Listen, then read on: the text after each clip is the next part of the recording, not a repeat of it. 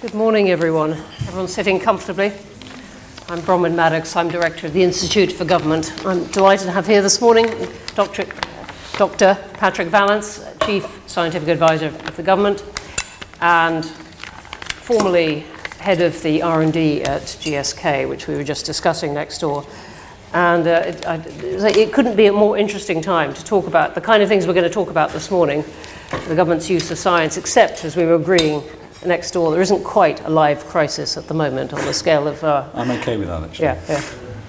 Um, you've, you've, you've, survived the, uh, the Salisbury and so on. Um, Patrick, let's, let's, start off by just talking about the, uh, the government scientific um, capacity on its own and when, when it all started. When did the government set up your office? Well, I think the uh, Government Office of Science and the Chief Scientific uh, Advisor has been in a role since about 1946, I think. So, I think it, em- it emerged from the Second World War uh, when I think people turned around and thought actually scientists have been rather helpful in terms of some of the things that needed to be done, and there needed to be some system to regularise the employment of uh, scientists within the civil service, and a rather wonderfully titled report came out a scientific civil service, and that started the process. Mm. And how, how, many are there now? How many scientists, scientists well, in, government? How do, you, how, do you, yeah. how do you count it? Uh, well, it, it's self-declared, and, uh, and uh, there are at least 10,500 people who self-declare for the government science and engineering profession, and probably a much higher number. Mm. And you were saying that this is mainly hard science, but with some sort of uh, generosity towards some of the, the social sciences or oh, I think, I think, more than generosity yeah. towards. I think I think you know my, my view very clearly is that, that, that, science is there to try and solve problems, and and it's a method of solving problems, and some of those problems require lab science, and some of those problems require social science, and most of those problems require interdisciplinary science that spans across multiple areas. So I think to start looking at any scientific problem and saying I'm going to approach that with one technique or with one group of scientists is usually not the way to do it. Hmm. So you came in two months ago, and what, what do you intend to do with well, your, think, your yeah. five years as, as, as you've got? Um, I mean, the, the, fundamental role of the job is to ensure that the government, and specifically the Prime Minister and the Cabinet, gets the best possible independent, rigorous scientific advice in order to be able to make evidence based policy. And that advice sometimes will be palatable and sometimes maybe less palatable. And I think it's an important thing to get that mechanism right to ensure that science impacts across policy. So, science to inform policy, science for resilience, so for the hmm. um, ability of the country to withstand things, whether that's a security issue or a natural uh, um, problem, flooding, climate, and so on, science for um, the economy, and increasingly and importantly, science for citizens, which I think is a key area. You know, what, does it mean to have a, live in a, a, a, very scientific world, which I think is what's what we do now, what we're mm. increasingly going to do. Mm. And how, how much of this is you going out to permanent secretaries and saying, look, how can we help you? And how much is it problems suddenly rushing in on your desk? Yeah, it's, it's a mix, but it's, there's an awful lot of going out and saying, uh, where might science help? So it varies across departments. Some departments, I think, have got a very strong uh, heritage of knowing where science fits in and science impacts a lot. And in other departments, it's less so. And I think you know one of the things that I picked up quite early on was it's possible to have a conversation that goes along the lines of, um, "Thank you for coming to see me. Um, we don't have any chemists in this department, therefore I'm not sure that we need science." Um, if you turn the question round, though, this is what's in, encouraging and important, if you turn the question around and say, Have you got any problems? Then the answer, is, yeah, I've got lots of problems. Okay, so let's talk about those problems in terms of where science might mm. um, help solve them. And, and there, there's a very openness, even in those departments that wouldn't traditionally be thought of as having a science need, to mm. understanding how science can impact. Mm.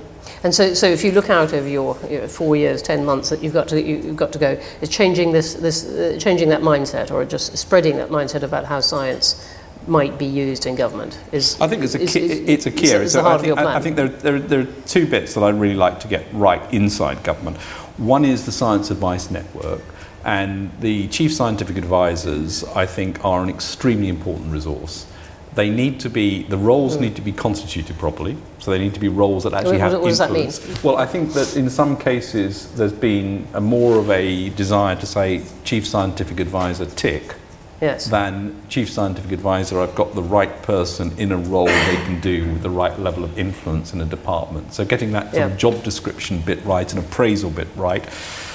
But then also looking at the question about we've got 15 chief scientific advisors. If they work as a network and a team, they are unbelievably useful across government. And I had an interesting conversation with one of the permanent secretaries yesterday, sorry, one of the ministers yesterday, who said, Oh, I hadn't really thought about the idea that I could access science across disciplines and actually the need that we were talking about was around artificial intelligence and the application of that. Well, you, you, you may not have that expertise in your department, but we have got it in other CSAs. So having that CSA group act as a real team where they can work with each other, uh, work across government, I think is critically important. And then the other side of it, which you know you mentioned, is how do we ensure that the pull for science and the understanding of science and the ability to frame questions in a way that's understandable and, attract, and tractable by science is something that the civil service we need to work on. And I know Chris Wormald and the policy profession is very keen to work on that as well. What about scientific research to answer questions that government wants answered? Do, do you see that? I mean, uh, is something that um, some, of some of it being done within government, or do you reach into um, you know, research labs around the world? So uh, the, each department now has published its areas of research interest. Um, and they're not all published, but nearly all published. Um, those are a good start. So it's great that they've been written down. Um, as you might expect, they're a bit variable, and people have approached them in different ways. Mean, Um, what's the form they take? Things we'd like. things we sold. would like to know that we don't know Yeah, that we think you know this would be good for research. So that's I think that's a really important step. And you know we'll learn about what best practice looks like and how to get a bit more consistency. And they can't be static documents; they need to be living documents, updated on, on a reasonable basis. And um, that then becomes the request list. So it's a request list to UKRI, it's a request list to the academic community, it's a request list to inside government as well. And when I look at the mechanisms to answer research questions, there's some internal capability and capacity, more in some areas than others. Uh, there's the link to UKRI, which provides a huge opportunity to then make sure we get the calls in the right place. There ought to be a very strong network through into UK academia and, importantly, through to UK science in business which I think is underutilised as a source of this. Um, and uh, departments have the option to, in some cases, do it inside, to commission outside, to link outside, to put out a call for proposals. There, those mechanisms all need to be uh, really good and make sure that they are tailored for the department. They'll be different in different That sounds like a great wish list, but um, we can imagine that that just doesn't happen in some way. I mean, okay, they've all, they've all got a statement of what they'd like to know now. How, how does that actually get taken forward? Do, do universities look at that list? Do you, do you urge universities to look at that list and say, look, we'd like answers to this? Do you uh, go to Yeah. com- companies and say, look, um, look, we, we really need to know this? Well, so, so the, um, I mean, there may be, it may be an absolute urgent imperative, in which case there's the mechanism that I can call people in or somebody can call people in and get them around Yeah. the table to talk about it and, and see what we want to do. Yeah. Or there may be a very specific commissioning. But if you take the areas of research interest, the CSA for uh, Department of Works and Pensions went on a, with his team on a, uh, on a tour of universities and talked about it. And so these are things we're interested in. These are the things that we care about. These are the things we'd like to know. And that's actually had a good response. And uh, with UKRI... Oh, British universities? Yes. Yes. And with UKRI, those things have been uh, fed into the process for the Strategic Priorities Fund. And so uh, when the applications for the Strategic Priorities Fund come in, there's clearly a, a lens through which they're going to be looked at, which is are they helping to address some of these questions? Not mm. how do you answer the question. So it's important, the Haldane principle, which is sort of mm. very often misunderstood, doesn't preclude government from asking, saying what it's interested in. What it mm. says is, don't tell a researcher how to answer the question. Tell them what the question is. Um, yeah, we'll be doing something on that later later in the year. Um, whether or not Haldane is, is misunderstood, and I uh, absolutely agree with you. We did um, a project uh, launch recently on academic liaison with, with government and what could be done to get it to, to, work, to work better. Um, do you have any thoughts about that? About how to, um, without breaching the, this interpretation of the, uh, uh, the Haldane principle, um, how to get that, that working better? Well, I, I read the report and, and I agree with a lot of lot, lot of uh, things that are in there in terms of how that might work. And I think you know you identified a number of areas in which uh, it's important to get right. One of them is networks. I mean, it sounds a bit sort of soft, but it's true. It's the network of academics that you're linked to. And I will add again, it's not just academics. I think there is a fundamental mistake in the way we think about getting advice, which is I'll get eight academics around the table, or conversely, I'll get eight CEOs around the company. Mm. There's a very important constituency missing, which is what about getting eight people who are actually doing R&D in, in, in, in, in, in industry. Sector. Well, I was, I was going to come on to that because yeah. I mean a lot of the research is going to be, is, is going to be uh, happening there? What, What's the willingness of both sides to work with each other? I think pretty high actually. I think yeah. I don't I don't see a resistance. So the networks are important as, as a mechanism. I think uh, many departments have scientific advisory committees, mm-hmm. which are quite important mechanisms. I think the ability to access the policy research units as they exist is quite important. Um, I have uh, the Council for Science and Technology, which advises mm. the Prime Minister. So I think there are different mechanisms used mm. to link with academia. And I, I do think, you know, again, going back to the areas of research interest, it's the first time that it's been possible to understand what is it government thinks it needs to know the mm. answer mm. to. And that's a really big step forward. And, and you can already sense... Why, why is, it, why is it the first time? And it was obvious in the war. Um, yes, I think. Well, it's, obvi- it's interesting. It's obvious at times of emergency yes, what it is you yes, need to do, which is and why you, had these huge technological accelerations during during, exactly. the, during the wars. Yeah. And, then, and then I think it sort of you know dissipates when it doesn't mm. seem doesn't seem so urgent. But I, mm. I think you know given the rate and pace and the reach and extent of scientific advance now, mm. it's it, it, you know, it's it's really not very sensible to, to ignore that, and, mm. and you need to frame the questions in the right way. Mm. Just, just sticking on the private sector for, um, for a moment, does it make a difference, do you think, to collaboration if the companies are foreign owned? Well, it may do. It, it certainly would in, in security areas, mm. it could do. But I think in general, um, it depends what you're asking. So, I mean, if, if it's advice about um, an area that they're going to have an interest in or knowledge of, it's unlikely to make much of a difference that they're foreign owned, I suspect. Let's come on to the use of evidence in government, um, which is rather different, and that's often come under the wing of the person in your job, or a, a kind of general exhortation to use evidence better. Um, where do you feel the civil service and, and ministers are on this, um, on the, the, the, the, the use of evidence in making policy and in making decisions? Well, I've, I've yet to have a conversation with somebody who says, I don't, I'm not interested in evidence. Now, it doesn't mean that that's how they behave, but yeah. no one's turned up and said, I'm not interested in evidence, I'm just going to make it up as I go along. Um, so I think there is a general belief that evidence is important, but the question is what, what form does that evidence yes. take? And I, I see two, two, two, two areas. The first is there is a tendency, and I'll concentrate on scientific evidence, mm. there's a tendency sometimes for science to be portrayed as complex, difficult, technical, something that only I understand. You know, as a scientist, it's good that you don't understand what I do. And that's not, that is not a very good way to get evidence across to people. So I think the technical aspects of it need to be overcome. On the other side, I don't think we're good at framing the question. What is it that I want to understand? What is the mm. problem? That, so I think those are two areas that are quite important to tackle. There is a third, which is um, less important in a sort of structural sense, but can be quite damaging, which is the belief that just because I'm a scientist, my opinion carries more weight than yours does. That's really damaging. In other words, the scientists need to give evidence, not give an opinion based on the fact they are a scientist. So I think um, one of the one of the great challenges is, is, evidence synthesis, and, and maybe a striking example is if you just look over the last year, there's something like 45,000 papers written on obesity. Gosh. Well, how are you going to... What worldwide how, or British? Or? Worldwide. worldwide. How are you possibly going to get your head around around that. So I think the, the notion yeah. of synthesizing the evidence into something that's yeah. manageable, and uh, you know, I was co-author with some others on some principles around that that came out a, yeah. a couple of weeks ago, and I think those principles are right, which are be inclusive, make sure that when you're thinking about the question you're trying to address, you have the right diversity of research uh, thought about, and you have the policymakers at the table. So you're not doing something that they're not interested in. I think it needs to be rigorous. You need to make sure that you access all of the evidence you're trying to access. So you're not just saying, I'm going to only access the stuff that I can get hold of easily, or I'm only going to mm. look at certain types of evidence. Uh, it needs to be, you need to be absolutely transparent about the method and how you've done it, what assumptions you've made, what have you chosen not to look at because you think it's not right for this, and also what conflicts you've got. And really importantly, it needs to be accessible.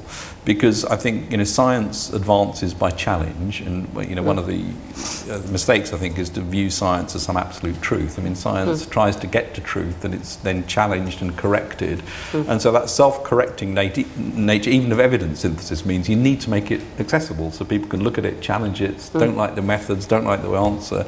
But I think evidence synthesis in a way that's accessible is really important. Mm. And can you give us a, a flavour of some of the live questions in the, in, the, in the next couple of years that government is trying to? Crack. Some of the, some of the bigger ones. Obesity might be.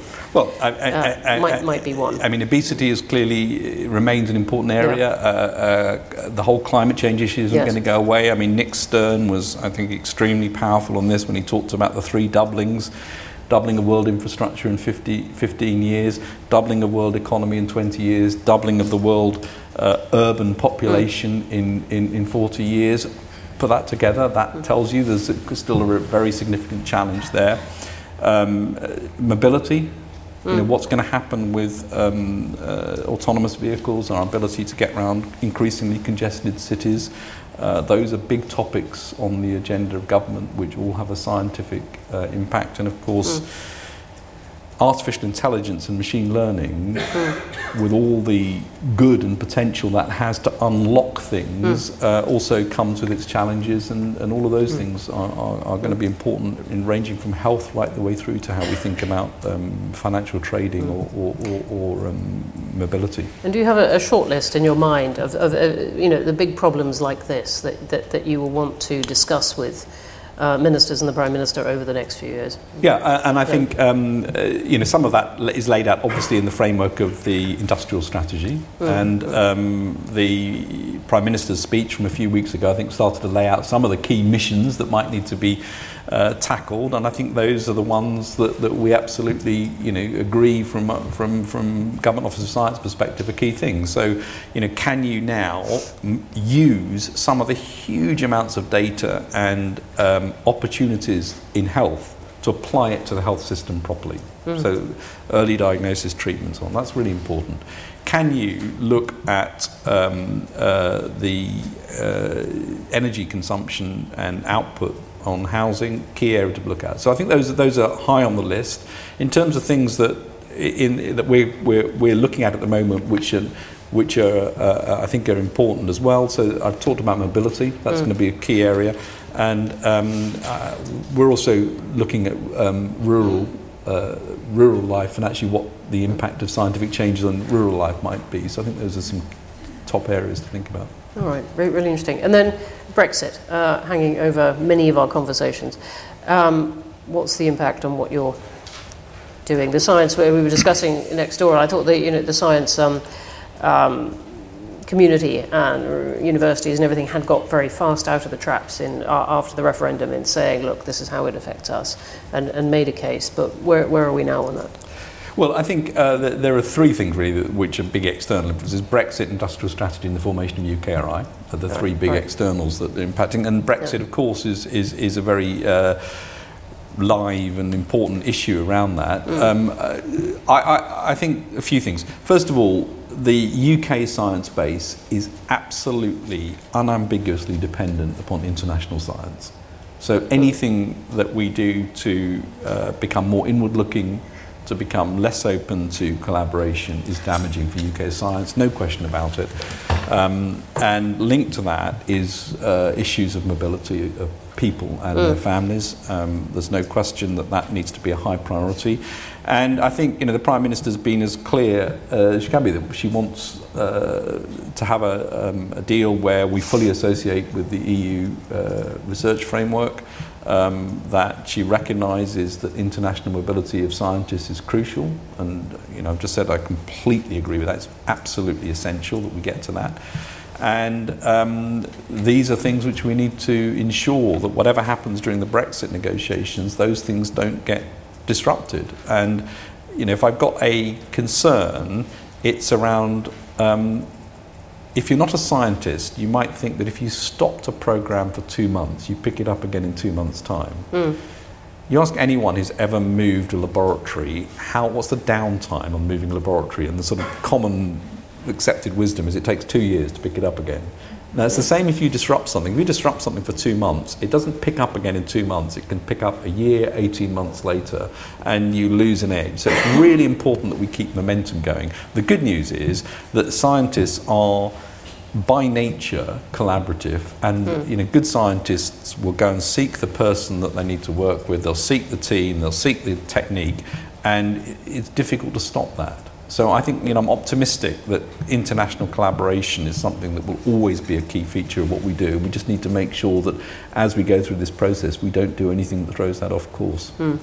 But the, um, the Europeans might, uh, of course. I mean, how damaging would it be to the UK to be shut out of Galileo? And so uh, damaging. I, I, think. I think uh, of, of, EU programs specifically. I mean, mm. you know, we've said we want to be part of Galileo, and that's that's mm. the desired outcome. Um, uh, you know, there'll be maybe alternatives if we're not, but I mean, the desired outcome is to be part of, uh, of the European programs for sure. And I think the Europeans, European scientists are very keen for us to be part of European programs as well. And it's a two-way thing. I mean, European science is on our doorstep. They are, you know, there's fantastic science there. Mm. There are really good scientists who want to work with the UK and want to work with each other. Those partnerships have taken quite a long time to build up. They're things that we need to cherish because they're valuable. Mm.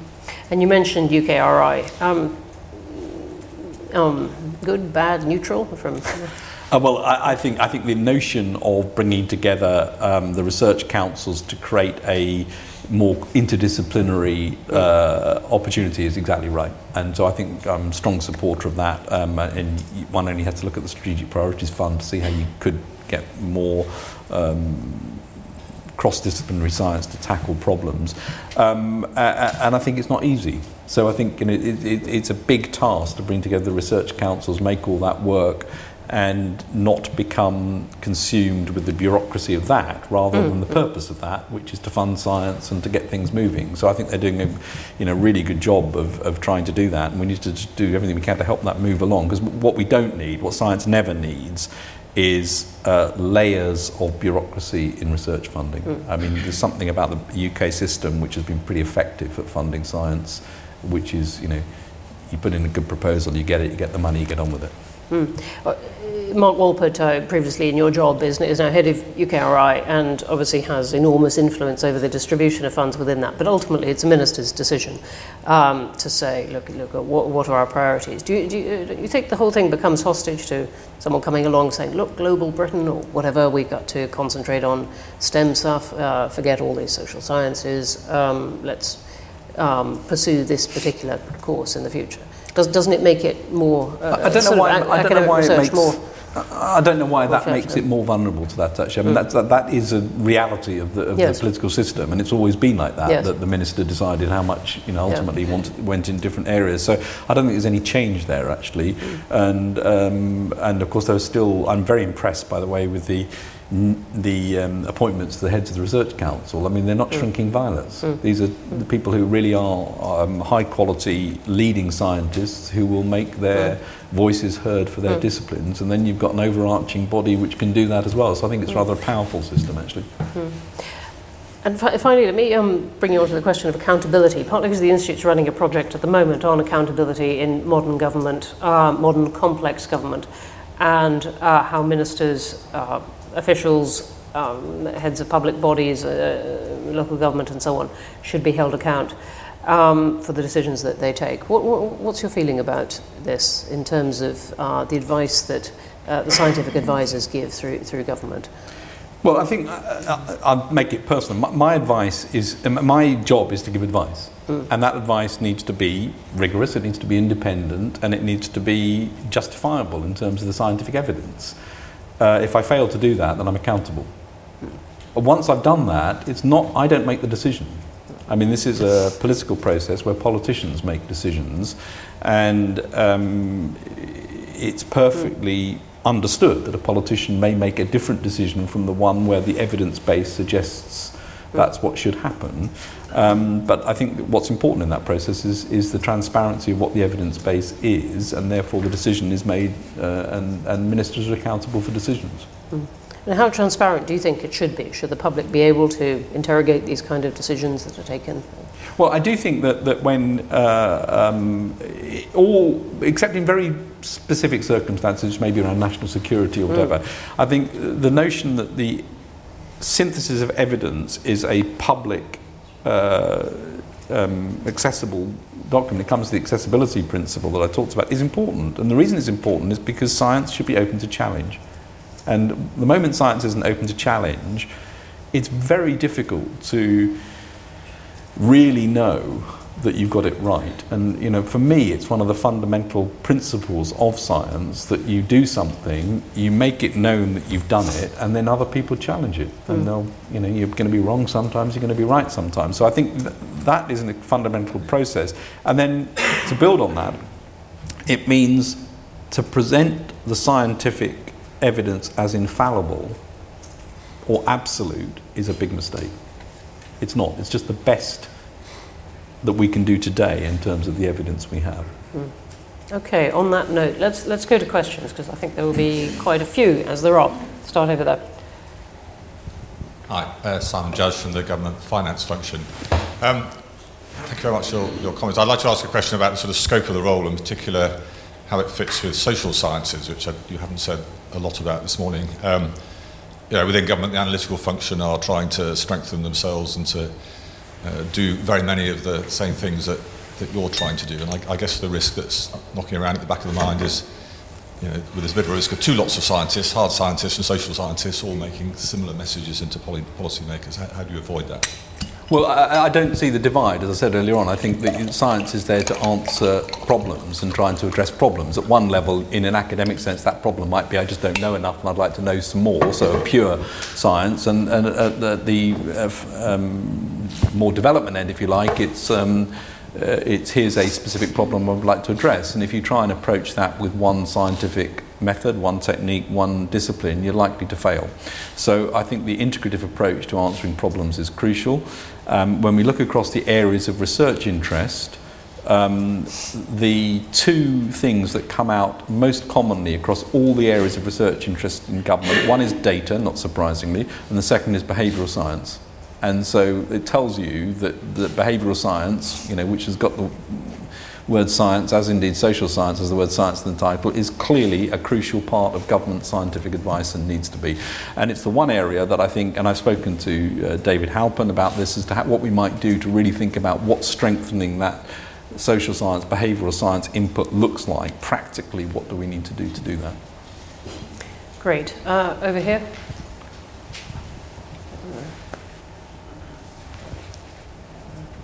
Hello, I'm Sevin from the Department for Education.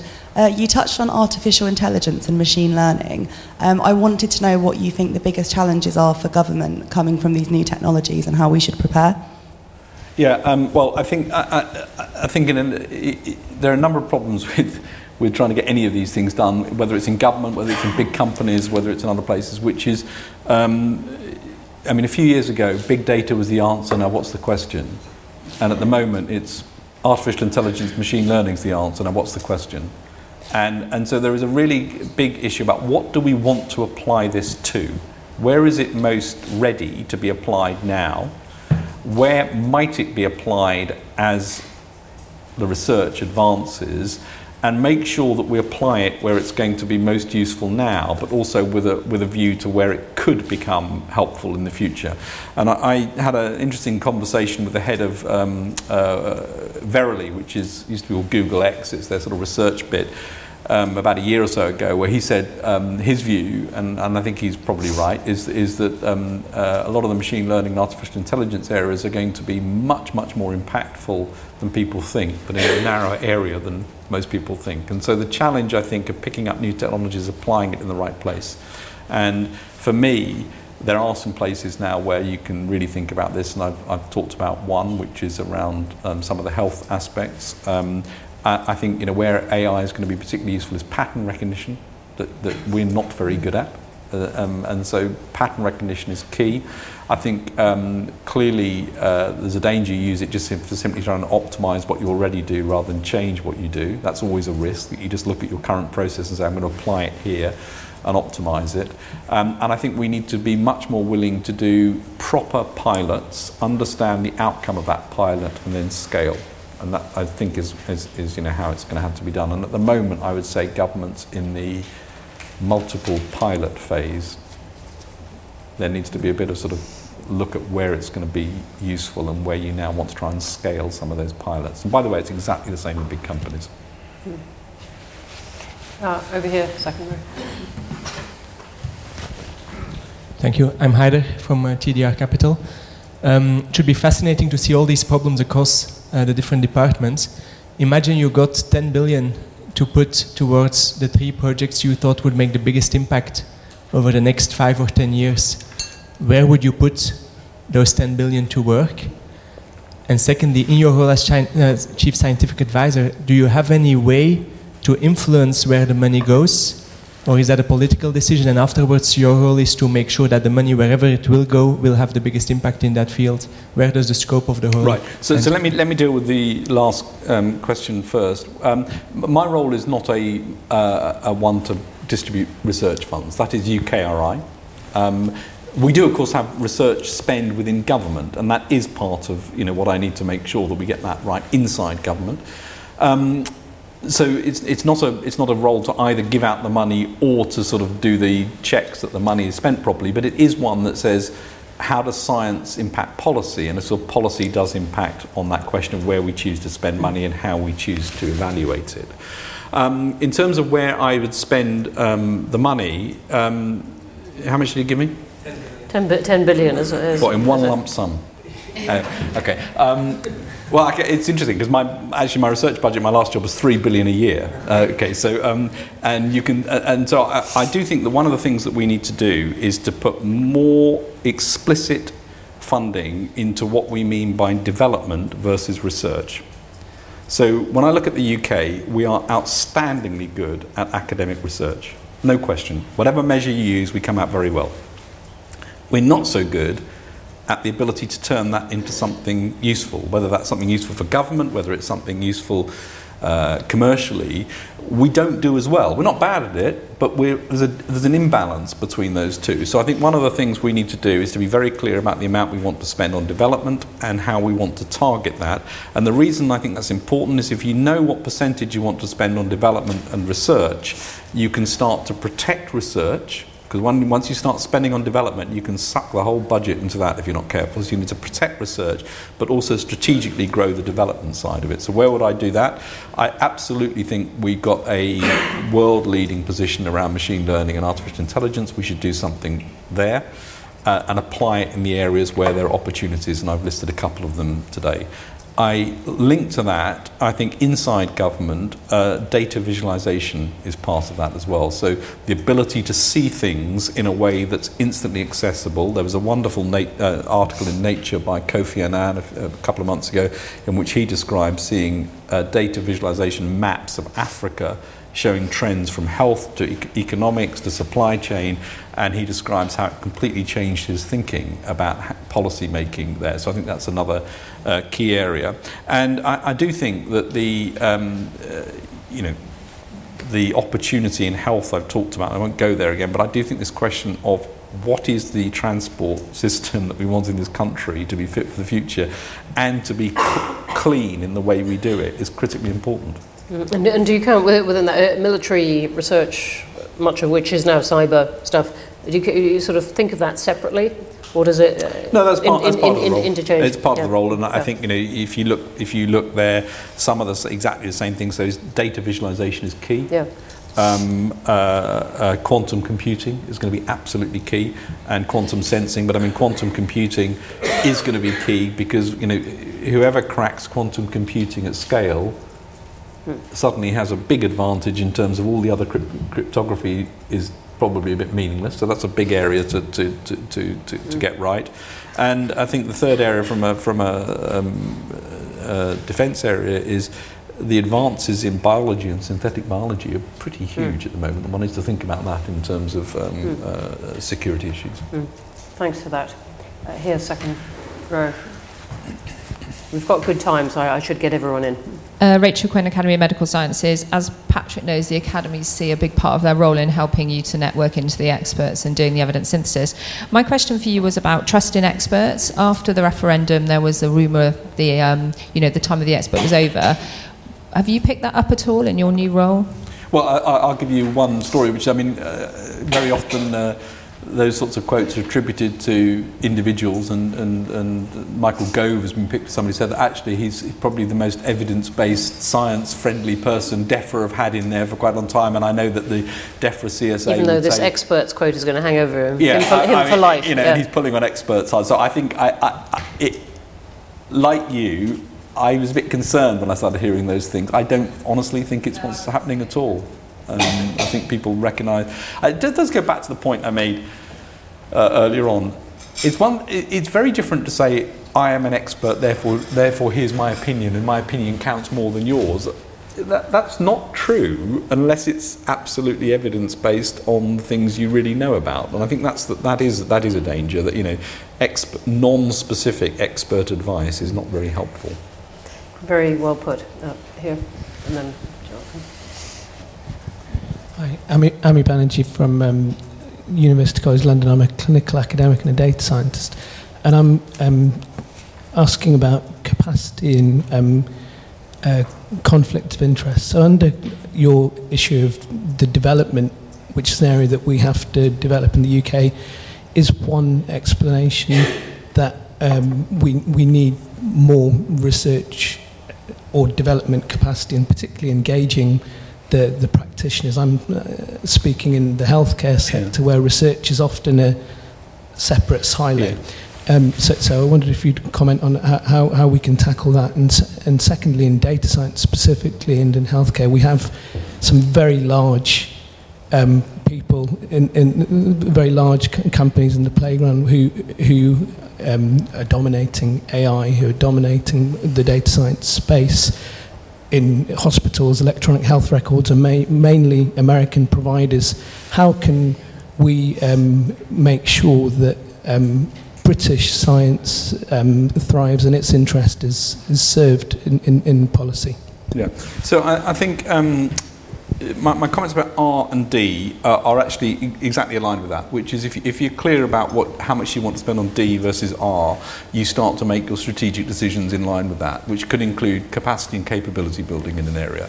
Um, if you look at the government uh, target to move uh, our percentage spend on R&D from what's currently about 1.7% to 2.4%, um, there's public money going in, which will take it up to nearer to 1.9, but actually there's an expectation that private money will come in as well. And you know, if you look at the current situation, um, uh, the whatever it is, 165,000 people who work in the private sector R&D in this country spend 16 billion pounds which is more than the public sector spend. We need to ramp that up even further. It should be a ratio of, if you look across the world, two to one, moving up to three to one. So there's a real need to pull that in. Now, your, your question, uh, so there is a capacity building. Your question then is about how do you make sure that when you do that, you do that in the right way and you don't end up becoming disabled in this, I think is a critical one as well. And that needs some thinking about what you want to do. And we're pretty good at that area of, of AI and machine learning in lots of startups and actually some of the, I think across the world, DeepMind is seen as absolutely cutting edge in one particular aspect of that. And um, although that's now you know linked to a US company, it's UK science or UK base. Scientists International come into the UK base. I think what we do need to do though is make sure that we're clear about where we do have boundaries on, on these things. And in the health service, there's clearly a massive public issue around trust and data and the ability to access that, which is an important one to get right. Otherwise, this will not go you know, in a way that we think it should do to help people. My final comment is um, very often it seems to me that we are now lacking um, a systems engineering approach to some of these problems. So um, if you go back to you know, the most famous mission of all, which is the man on the moon mission, uh, Richard Muller in his book Physics for Future Presidents describes how all the bits were there and his words, all you had to do was simply put it together and make it happen. Now, it wasn't that simple. But the fact is, he's right. All the technologies were there. And I think we're there in health, we're there in a number of areas. Lots of the technologies are there. It's a question of how you put that together to make that work. And that's a systems engineering problem. So I'm, I'm a big advocate for bringing in more systems engineering and you know, you don't do that without bringing the social science side of this as well, because you, you, you, know lots of these things will fall over because you've failed to understand the social dimensions of, of what it is you're trying to achieve. Great, uh, Jill here in the front. Hi, I'm Jill Rutter from the Institute for Government, and I used to do work on evidence and policy and on science advice in government. Um, with Sense About Science, Steph um, from Sense About Science sitting next to me, uh, Sense About Science has been producing a sort of um, not quite annual assessment of the transparency of the evidence base behind mm. government policy. Can we tell what that is? And uh, frankly, one of the most dispiriting meetings I ever went to was a meeting when Tracy Brown, who's Chief Executive of Sense Science, and I went to with Mark Walport the Chief Scientific Advisor Network to present uh, the idea that we were going to do this assessment of the transparency of evidence base. And the reason it was really dispiriting was it seemed to me that the Chief Scientific Advisor Network had incredibly high powered individual, individuals who seemed very cowed by their role in the policy process. Uh, for example, once we suggested we might do this transparency assessment, they said, well, departments will just game that, won't they? They'll just stuff in loads of references so you say they're being transparent, things like that. Which struck me as very odd because I thought the CSAs might feel a bit of responsibility and a bit of ownership of the evidence base. So, my question is whether there are institutional changes we could make, not to say ministers don't have a final decision or whatever, but to bolster the ability of scientific advisors to really mobilise the evidence base and ensure it gets a decent hearing before ministers and others make the decision, which is, of course, their complete prerogative yeah. to do.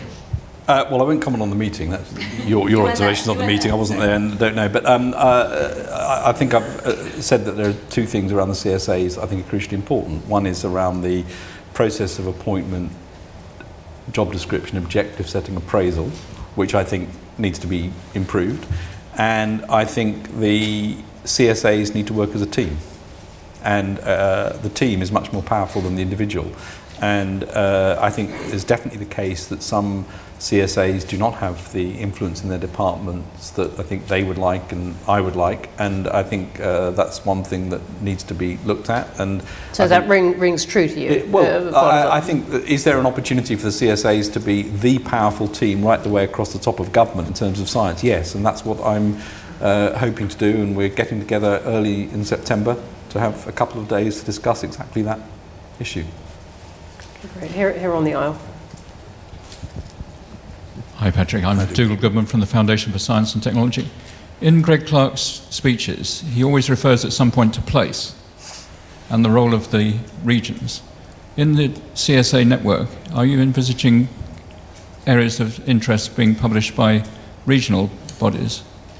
As well as departments? Uh, well, you, have you've, you, have sort of asked me a version of that question before, which is uh, how well linked are we with um, CSAs that might exist in regions or in cities? And the answer, I think, is we haven't been well linked in. And uh, thanks to your prompting, I'm looking into it and thinking about how how we might, uh, might, might look at that. I think it is a crucial area that we, I mean, it goes back to my comment about science for citizens. I mean, science cannot be something that sits in elite laboratories separate from society and serves some minority.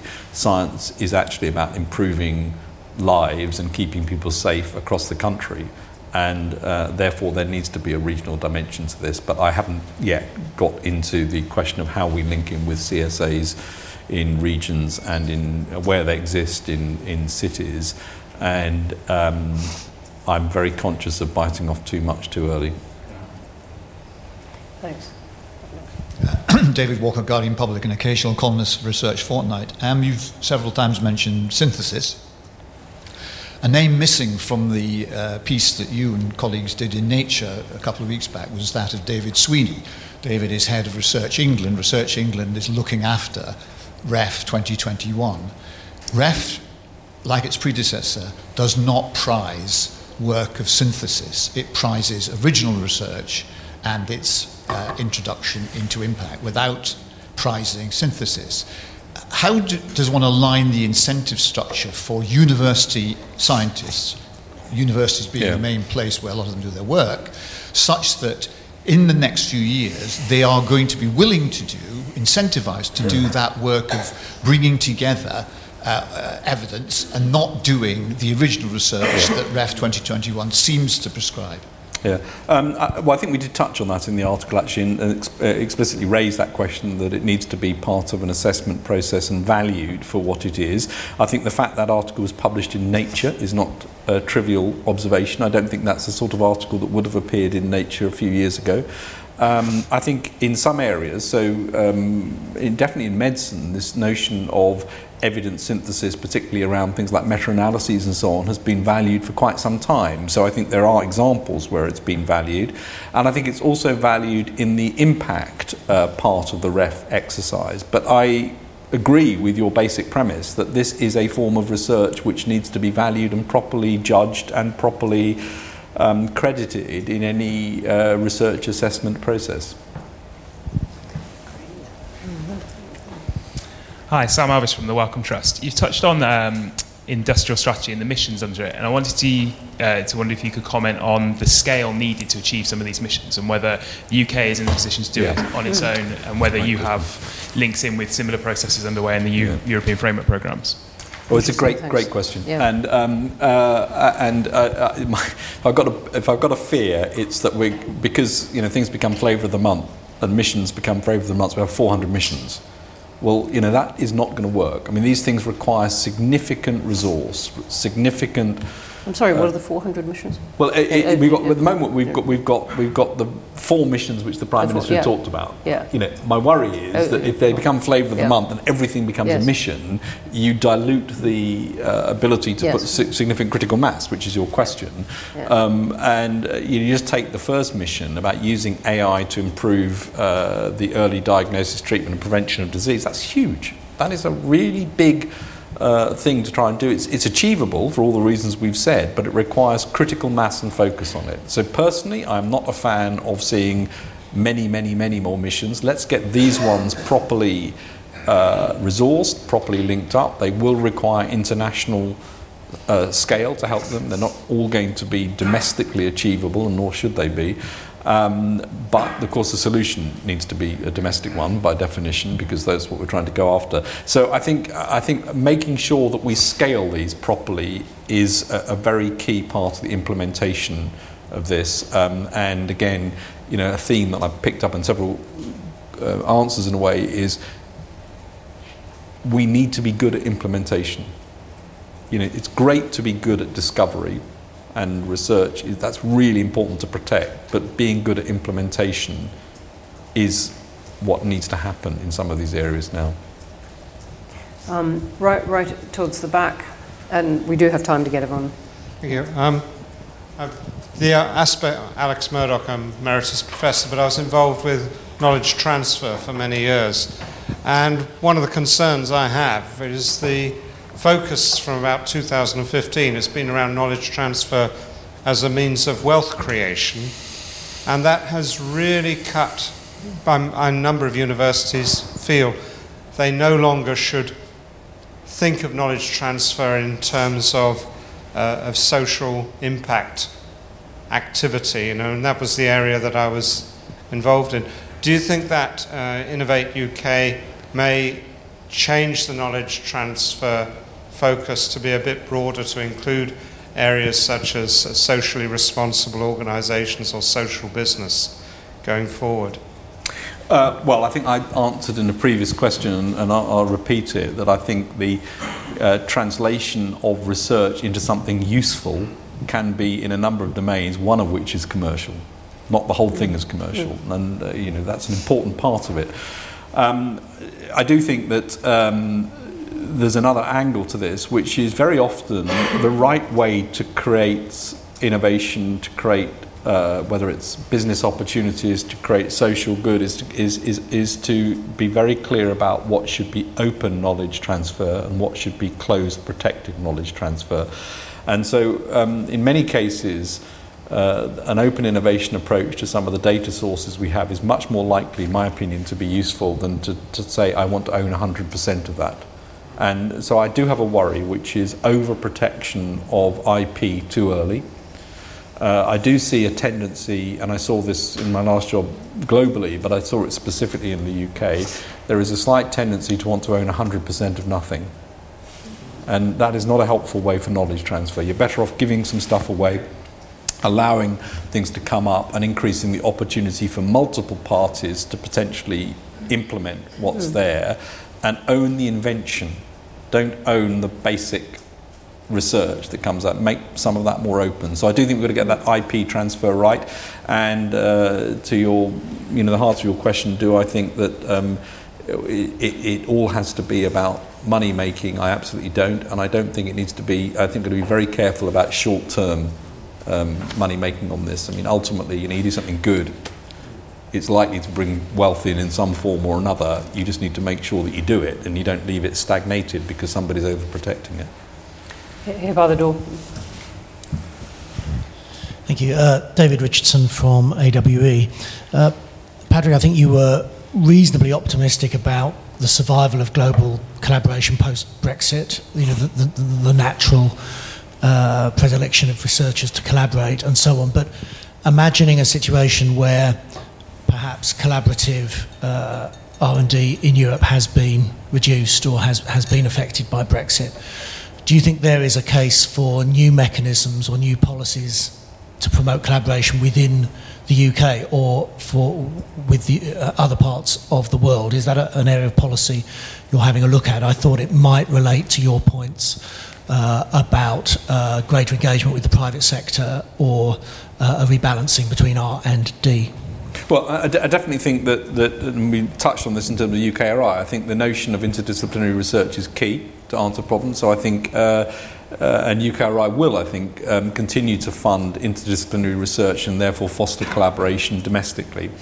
Uh, I also think that the, uh, there are a number of funds which look at international science collaborations that exist. Those are important, um, and uh, I don't think that in any world Europe is our only international collaborator.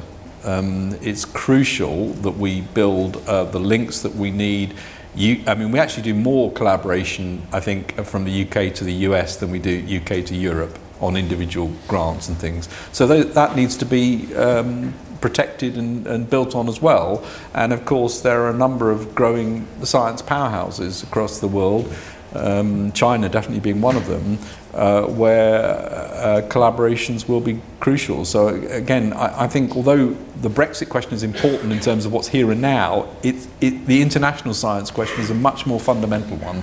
I guess I was asking, I was wondering whether you were thinking about this as a, sorry, I, I was just wondering whether you were thinking about this as an area for policy focus, you know, proactive policy to promote, or whether you feel that nature will take its course. I suppose that you No, know, no. I, is I, I, is think, it think you need to you need to make these things happen. Right, okay. I mean, they, they don't. I mean, although I've said collaboration takes place organically among scientists. I mean, I was an academic for long enough, 20 years, to know that you've put a pot of money there, we chase it. And so, that, so if you want to make that sort of collaboration happen, you need to do that. On, on which note, Tom uh, Sasse, who's uh, uh, one of the authors of our academic liaison report. So, Tom Sasse, researcher here at the Institute, and very pleased to hear you've read our, our recent report. Um, you talked at the start about sort of ensuring the CSA role in departments is properly constituted and sort of making that more effective uh, across government. Do you think it needs to be a full-time role? Um, as you know, the sort of about five of the current crop sort of double hat as uh, chief analyst or alongside other roles. And do you have a view on whether they should be externally appointed from academia or, or whether they come from business or within the civil service? Okay, so um, I, I think uh, most of the CSA roles are not full time, and so most of the CSAs have one day a week. Some have two days a week where they keep an academic interest or some other interest, and some double up with um, uh, an analytics function as well. Uh, I, I'm not prescriptive about how that should be. I think it depends on the department, it depends on the individual. I'm much more interested in whether they've got the levers that they need to pull to be able to do the job properly and whether they've got the right skill set themselves to be able to do it. I similarly feel um, uh, rather um, uh, agnostic about whether they come from um, academia, business, inside government, I feel very strongly about the quality of what they're bringing to the table and their skill sets and their experience and their ability to bring the right type of science into the department. So I, I, I don't intend to sort of say, you know, it, it must be this person or that person. I do think, though, that the general principle should be that these should be um, appointed by um, open competition. Thanks very much. Uh, in, the, in the middle here. Jen Mason, Civil Service Learning. Uh, in your view, what's the best recent example of evidence based policymaking and what can we learn from how it was done? Uh, that's a great question. Um, uh,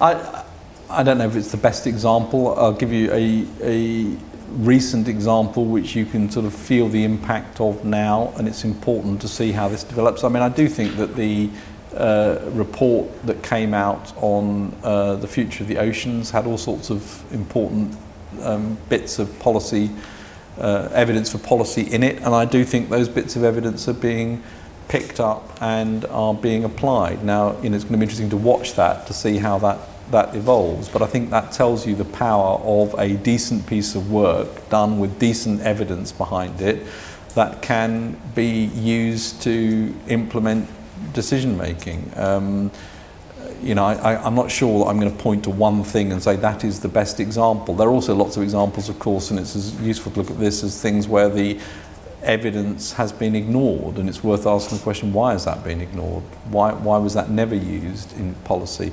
The other thing I want to say is that science is important to inform policy. It's also crucially important, and this is something to build up, to look at the impact and, and outcomes of policy.